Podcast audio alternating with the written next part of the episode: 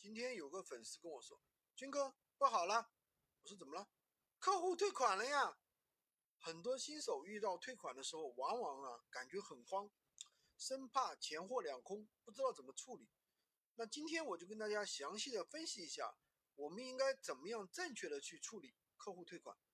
那么首先这里有三个原则：第一呢，让客户不要退；第二呢，要退也不要走闲鱼退；第三，钱和货至少有一样在自己手里，一定不能钱货两空。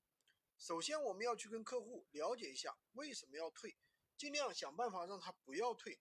如果他觉得产品有瑕疵，你可以这样说。你觉得这个产品影响使用吗？如果不影响使用的话，我给你补五块钱，你觉得可以吗？当然了，这个钱我们肯定不会出，我们会去问拼夕夕商家那边要过来，然后呢再给客户。如果说你还没有发货的情况呢，你可以跟客户这样说：麻烦您那边取消退款，我这边关闭订单，效果是一样的，还可以马上的到账，对我店铺也好一点。谢谢你。一般人都会配合。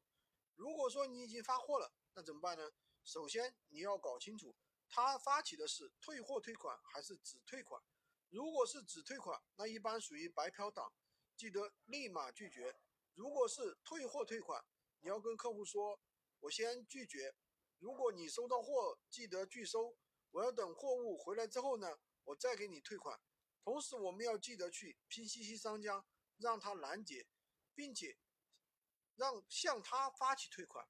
如果说客户已经收到货了，那你就要跟客户说，你这边的话把货物寄回来，我就给你退。然后呢，你要把拼夕夕商家的地址给到他，我们也不需要慌，因为我们一般都有退货的运费险的，对不对？只有他退给你了，你才能把钱退给客户。千万记得不能提前操作，否则商家有可能不退钱给你。比如说商品寄回去已经坏掉了，影响二次销售。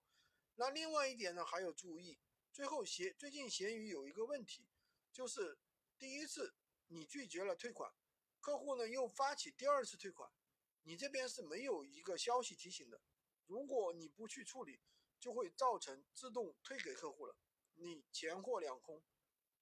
你有踩坑了吗？喜欢军哥的可以关注我，订阅我的专辑。当然也可以加我的微，在我头像旁边获取闲鱼快速上手笔记。